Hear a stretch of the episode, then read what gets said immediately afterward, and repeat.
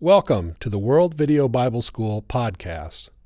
For the next month, the podcast lessons will be focusing in on our worship to God. What are some fundamental aspects to place our focus on? And how can we worship in a way that pleases our Heavenly Father? The lesson today comes from the program titled The Truth About Worship and focuses on the importance of studying God's Word so that your life and worship are true and distinct from the world. Join Neal Pollard as he discusses the blessings of Bible study gleaned from the book of 2 Peter. Didn't you just love it when you were in school and the teacher began class by saying, Class, take out a sheet of paper and number to 10. That's especially fun if you're taking a pop quiz. Well, let me ask you a few questions as we start. Number one, what's the chemical symbol for the element iron? Number two, what's the capital of Wisconsin? Number three, what's the square root of 225? Number four, who was the 21st President of the United States? Number five, who was the Emperor of Japan at the beginning of World War II? Now, there's a pretty good chance that you learned those facts somewhere in the dark recesses of your past. Whether you remember them is another matter. Now, how about these questions? What is the chemical formula for nitroglycerin? In trigonometry, what is the difference between the angle of depression and the angle of elevation? When did the Mongol Empire stretch from the Yellow Sea to the Caspian Sea? Now, there's at least a chance that you don't know this because you've never learned them. That might take some time and some effort on your part, but you could add that to your base of knowledge. When you became a Christian, there are so many things for you to consider. For one thing, you have a new Lord and a new Master in your life. And you probably have figured this out that this means a new way of life and a new way of thinking. The Apostle Paul said in Colossians chapter 3, beginning at verse 1, if ye then be risen with Christ, seek those things which are above, where Christ sits at the right hand of God. Set your affections on things above and not on things of the earth. But not only that, you also have a whole new network of support, a spiritual community or family known as the Church of our Lord. They will help you as you spiritually grow in this wonderful new life. But third, you have personal responsibilities too, things that your Savior expects of you. So, how do you continue to adjust to this wonderful life and rise to face the challenges of your Christian life? One of the best ways for you to meet the expectations that you have for yourself in this and the expectations that Christ has for you in this is to develop the daily habit of Bible study. But where do you begin and how do you come to comprehend the 1189 chapters and 31,104 verses that make up the Bible? It's not enough to rely on someone else's knowledge of Scripture or even their willingness to share it with the lost people who are in need of it. This must become a personal challenge that you rise up and meet. A few years ago, the National Study of Student Engagement found that while professors at 472 colleges expected their students to spend on average at least 25 hours studying, only 11% of the 163,000 first year and senior students surveyed say that they spend at least that much time. 44% confess to spending 10 hours or less. One thing that the study found is that the amount of time spent studying depended on why the students were studying in the first place. Was it to join a, a sorority or fraternity? Was it to get a degree in order to earn a job? Or was it to learn? It made a difference. As far as I know, there have been no large scale surveys done in religion to determine how many hours per week people study their Bibles. But I wonder what the average number of hours the average believer in Christ spends studying the Bible each week. Would it be 25 hours? Would it even be 10 hours? Would it be one hour or less? May I suggest that to become the kind of Christian that God wants us to be, we're going to have to become regular faithful students of the Bible. Now, near the back of your New Testament is the epistle of 2 Peter. And knowledge is the major theme of what was likely the farewell address of the Apostle Peter. Peter had come a long way since meeting Jesus as a salty, uneducated fisherman. He seemed to sometimes have a hard time learning his lessons, but he kept on trying. And God eventually used him in great ways. And a key to this was Peter's pursuit of knowledge. It was Peter in Matthew 15 and verse 15 who sat as a pupil of Jesus and asked him, Lord, explain the parable to us. It was Peter who spoke up in Luke and asked his teacher a question in Luke 12 and verse 41. And Peter was still learning after Jesus rose from the dead and went back to heaven, even after he had begun his life as a full time preacher. The Lord sends Peter to Cornelius, and in Acts chapter 10 and verse 34, Peter says, Of a truth I perceive, that is, I understand, that God is no respecter of persons.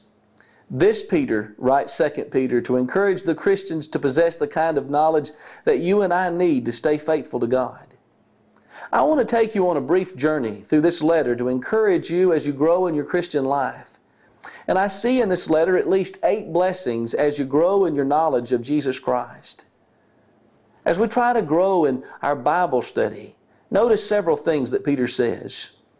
A first benefit of personal Bible study is that you can have the same kind of faith as apostles like Peter. 2 Peter chapter 1 and verse 1. Peter begins this letter by addressing it to those who have obtained like precious faith with us.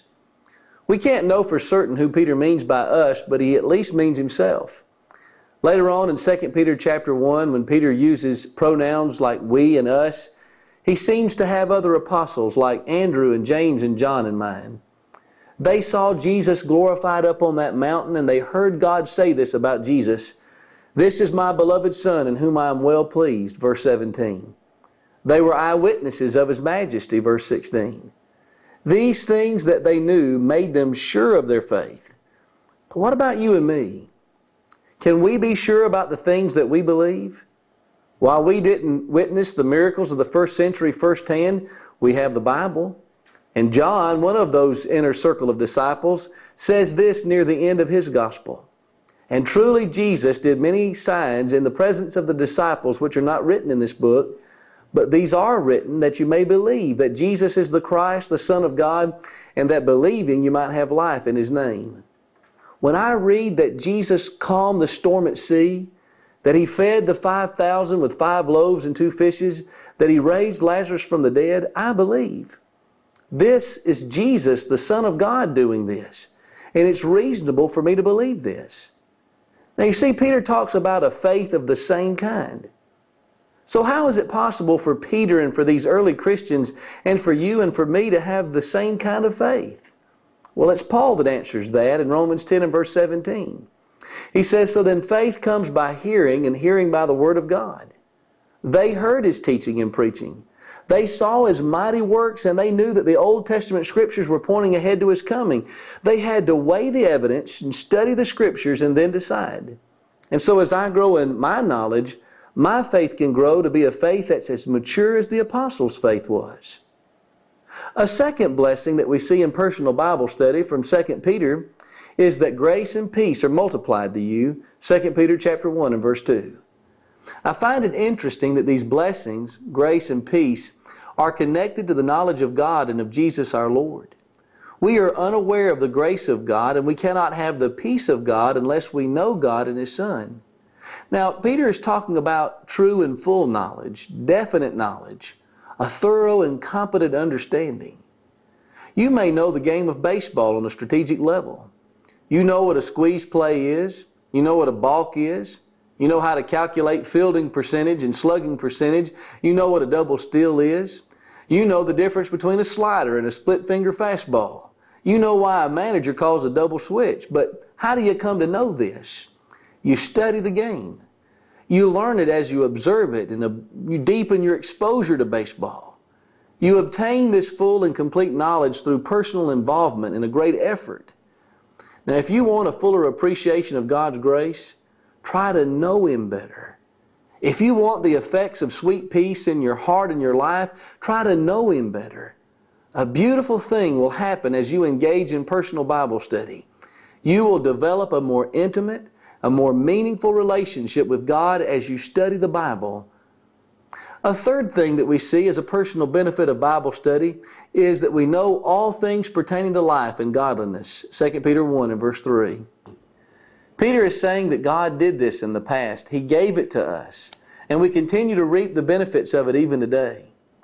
God made a decision to bless us with everything we need for spiritual survival.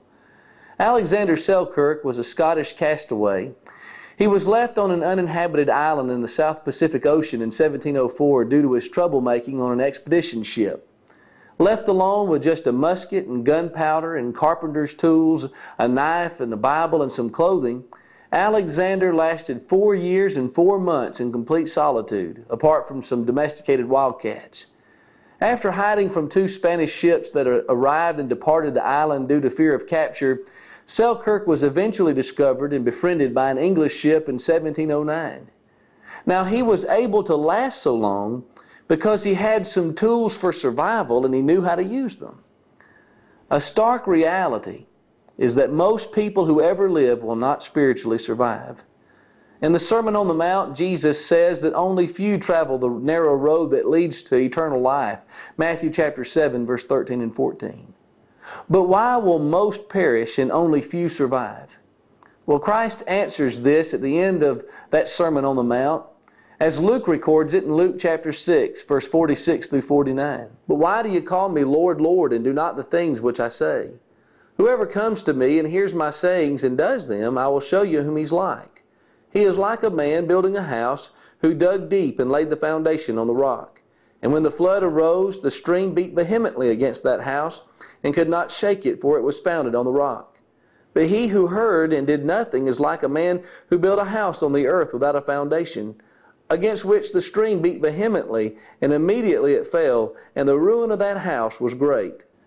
But as you build a life of personal Bible study, you're going to arm yourself with the tools that you need to survive. Peter says that God gives us everything we need relative to life and godliness through the knowledge of Him who called us. Now, this knowledge here is the true knowledge, the deeper, intimate knowledge.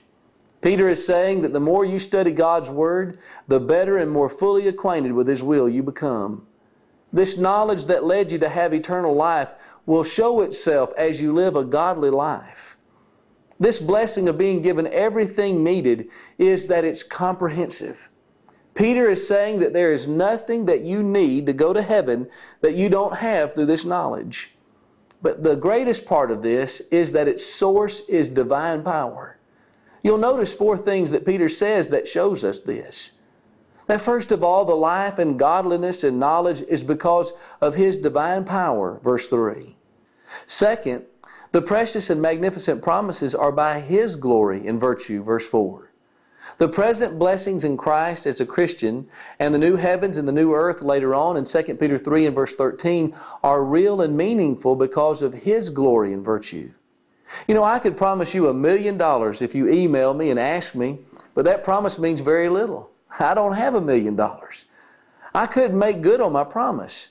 But when Jesus offers you exceedingly great and precious promises, He is offering that based on who He is and what He possesses.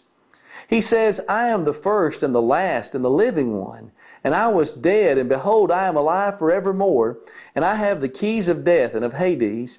Therefore, write the things which you have seen, and the things which are, and the things which will take place after these things. Revelation 1 18 and 19. He has all authority in heaven and in earth. Matthew 28 18. He has all power. Colossians 1 and verse 11.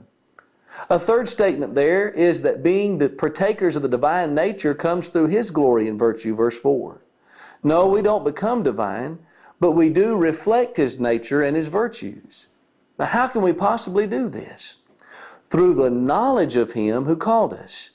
Study the life of Jesus and follow Him as your example in your thoughts, in your words, in your actions, and you will become more like Him in these ways. And the fourth statement is having escaped the corruption that is in the world through lust, is connected to pursuing this knowledge of Christ too. Verse 4. You will have a hard time hanging on to these precious promises and allowing your heart to give in to lust. This is like those Peter mentions later who escape the world's pollution through the knowledge of Christ only to go back to it. 2 Peter 2, verse 20 through 22.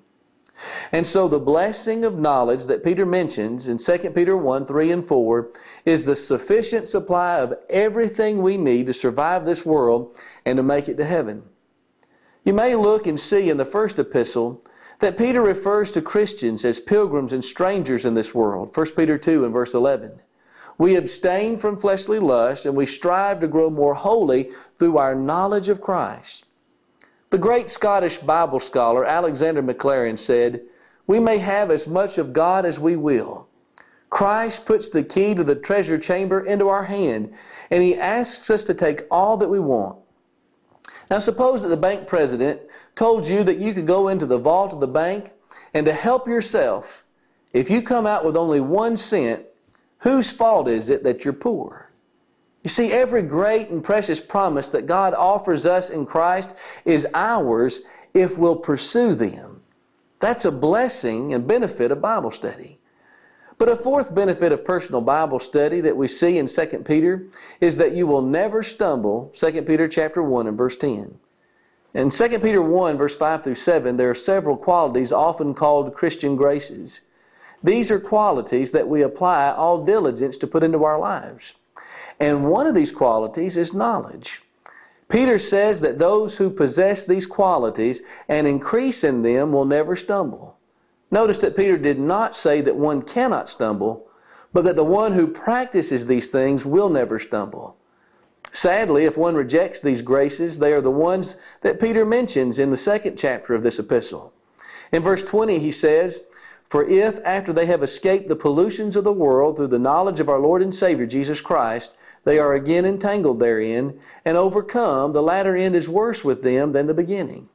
For it would have been better for them not to have known the way of righteousness than having known it to turn from the holy commandment delivered to them. But it has happened to them according to the true proverb a dog returns to his own vomit, and a sow having washed to her wallowing in the mire. They will stumble and fall and be lost, even though they had become a Christian. But studying the Bible is like insulation against stumbling. Peter implies that practicing these things makes you fruitful and useful in the knowledge that you gain through studying. Practicing these things gives you an entrance into the eternal kingdom of Christ. 2 Peter chapter 2 and verse 11. If you try and make your Christian life a self-guided tour, you're going to get lost. One time, my wife and three sons and I took a tour of a large cave called Carlsbad Caverns in New Mexico.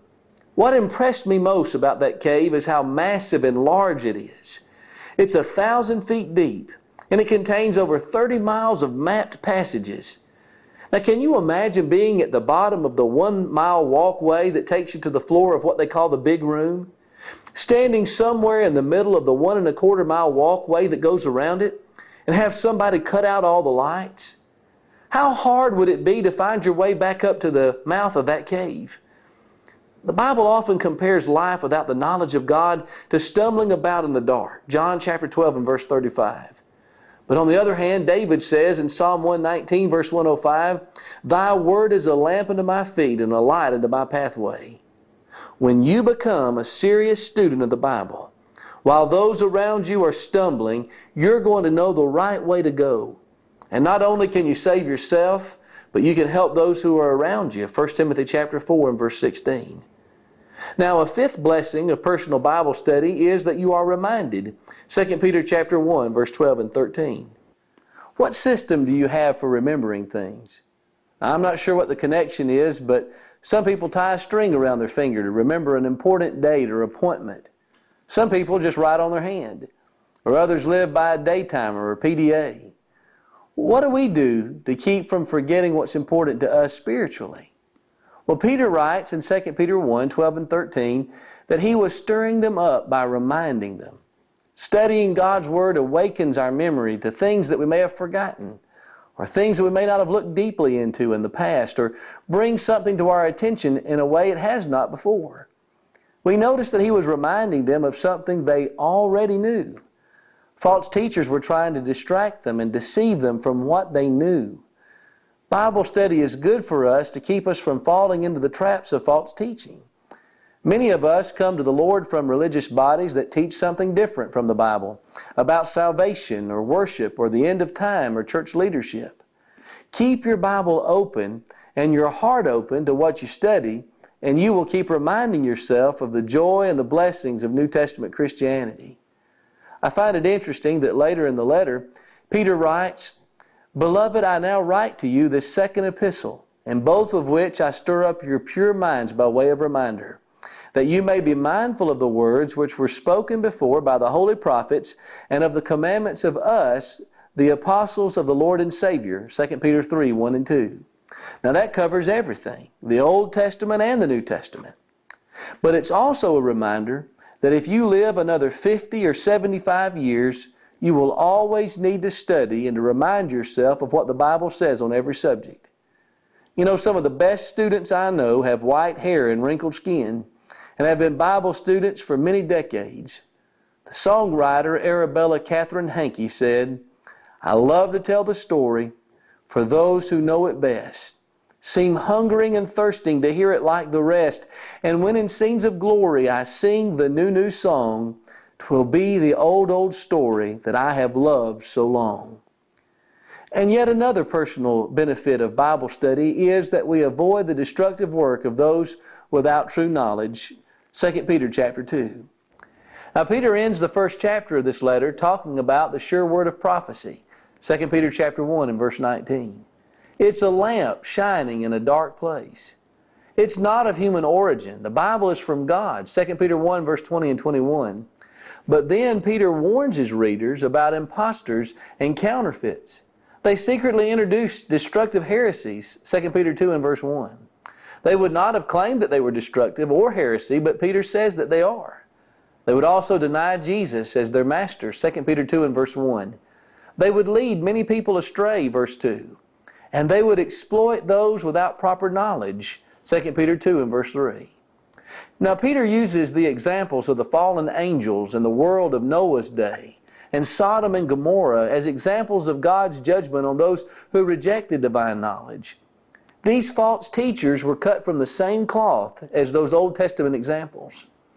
Now, it's important to understand that Peter is writing to them the Word of God to warn them not to follow those who are peddling error for true knowledge.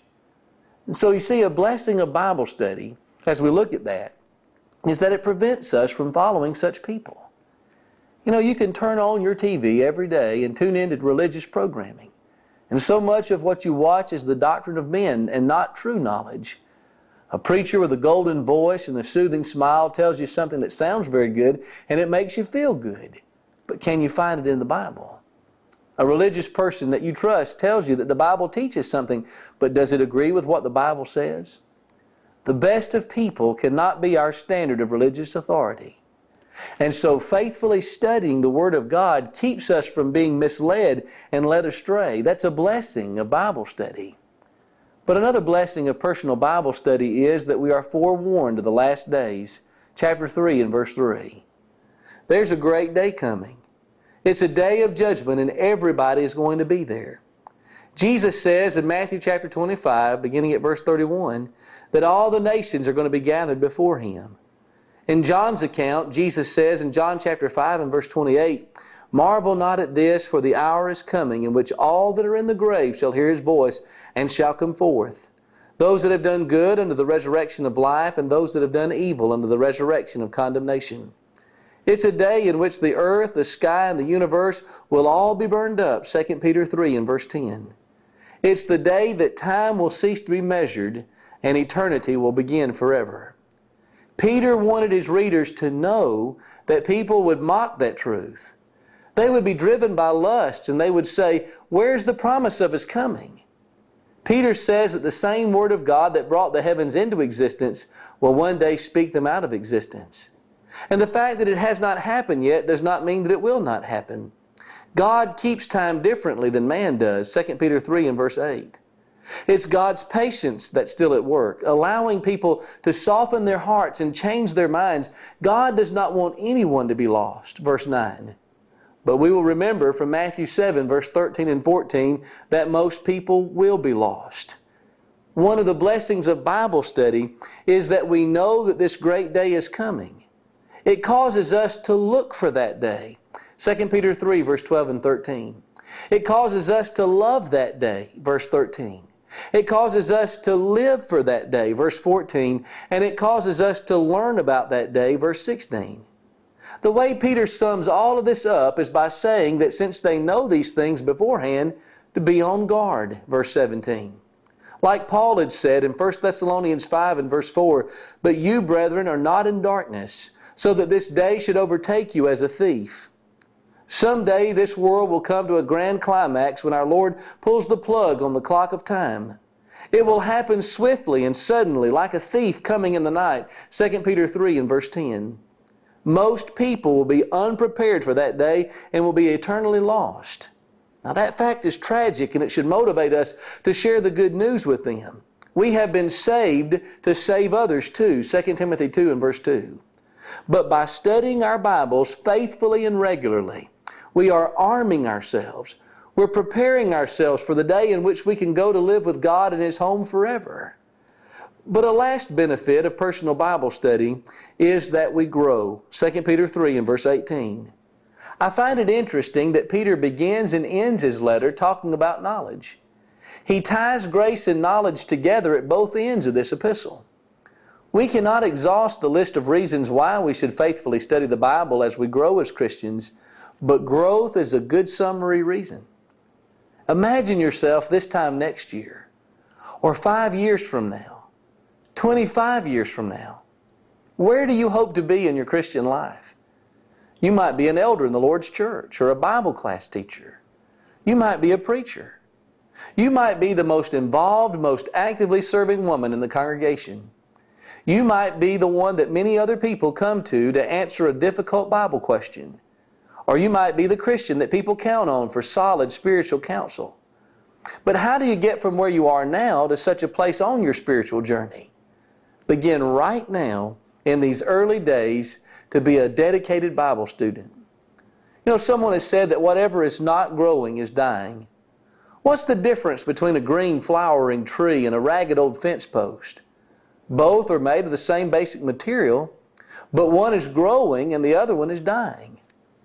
Now, what's the difference between a thriving, godly Christian and a Christian gnarled and knotted by sin and temptations and trials? Both have been washed in the blood of Christ. Both are children of God, but one is growing while the other is spiritually dying. The Bible is spiritual food to prevent your soul from malnourishment. Did you know that there were 923 million malnourished people in the world in 2007? up from 833 million people in 1990. On average, a person dies every second as a direct or indirect result of malnutrition. That's 4,000 an hour. That's 100,000 a day, 36 million each year. Malnutrition results in 58% of all deaths each year and 60% of all child deaths. But what's tragic about this is that the world already produces enough food to feed everyone and could feed almost double the current population according to UN statistics. The problem is not that we do not have enough Bibles. We do not have enough people taking advantage of the spiritual nourishment available to them. If you will be a diligent Bible student, you will grow and thrive in a world of people dying of spiritual malnutrition. In the 16th century, the printing press had been invented and Bibles were just starting to become available to the people. Education was on the rise and people in large numbers were able to read. If a pro Catholic was on the throne, the common person could not get access to a Bible without great difficulty. But when a pro Protestant was on the throne, people had freer access. And during these favorable times, people could read the Bible for themselves. But to do so, the common man would have to schedule an appointment and stand in line, sometimes in bad weather, to get to read the Bible for 15 minutes. You know, most people own several Bibles, and we have free access to the Bible thanks to the sacrifices of men centuries ago who often lost their lives to get the Bible into the hands of the common man. Now that you're a Christian, living in an age and a time where the Bible is freely available, will you take advantage of this blessing and study the Bible? We looked at just one book of the Bible, just the book of 2 Peter, and we saw the blessings of knowing God and His Word revealed there. And those other 65 books are great treasures that will help you as you grow in this wonderful new life as a Christian and as you share the good news with those around you. May God bless you as you grow in the grace and the knowledge of our Lord Jesus Christ, to whom be glory both now and forever. May God bless you as you embark on personal Bible study to help you grow as a Christian.